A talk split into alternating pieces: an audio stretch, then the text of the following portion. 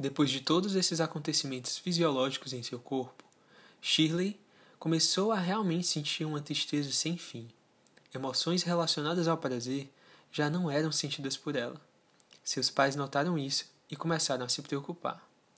Pois a menina não se animava mais com nada, não conversava com eles direito, não tinha vontade de se alimentar e aparentava estar frequentemente triste. Com medo, isolada, quando não estava super quieta, parecia estar super ansiosa. Aflitos com essa situação nova e preocupante, os pais de Shirley decidiram levá-la a um psiquiatra para tentar entender o que estava acontecendo com ela. Shirley foi em algumas sessões e a psiquiatra percebeu que os sintomas sugeriam um início de depressão e de transtorno de ansiedade. Além disso, a doutora Rita também notou que a doença e o transtorno estavam intimamente associados com as mudanças fisiológicas no corpo de Shirley.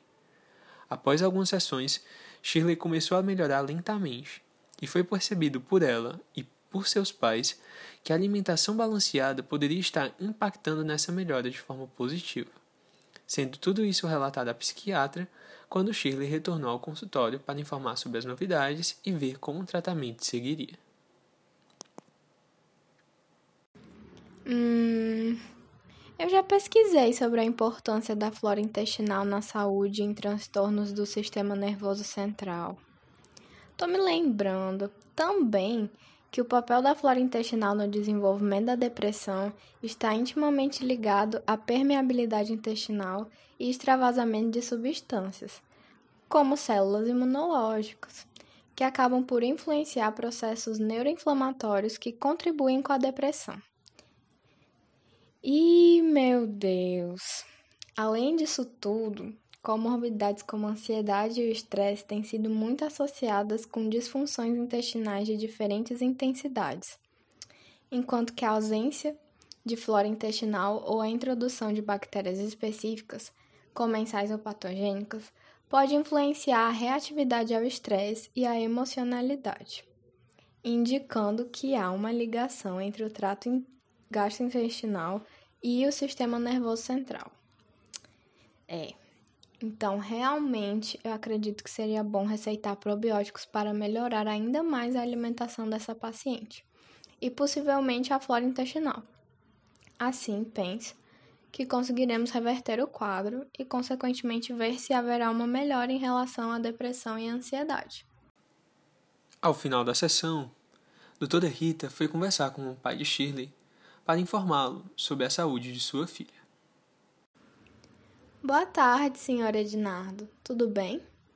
Então, sua filha relatou que a alimentação balanceada está ajudando a ficar melhor. Eu achei isso bem interessante. E recomendei uns probióticos para fortalecer mais a microbiota intestinal dela. Porque pode haver uma relação entre depressão e ansiedade com mudanças na flora intestinal pois a comunicação encéfalo-intestinal é influenciada por esta flora, que pode estar afetada. Isso causa mudanças tanto neurais, como é o caso da depressão e do transtorno de ansiedade, quanto mudanças comportamentais. Nossa, doutora, não fazia ideia disso. Devemos nos preocupar?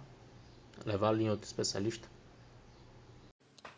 Eu, na verdade, indicaria que vocês a levassem em um psicólogo para ela conseguir entender melhor suas emoções e sentimentos. Quanto ao intestino, não precisa se preocupar. Ela já está apresentando melhoras e agora precisamos observar como ela irá reagir aos probióticos.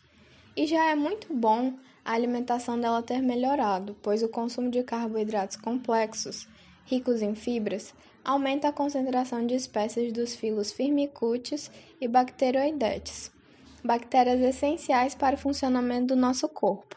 Para o senhor entender melhor, por exemplo, alguns gêneros desses filos, como lactobacillus, clostridium, enterococcus e bacterióides, podem degradar fibras não digeríveis, criar barreiras físicas de proteção contra bactérias que causam doenças, melhorar a imunidade inata e produzir nutrientes essenciais como a vitamina K.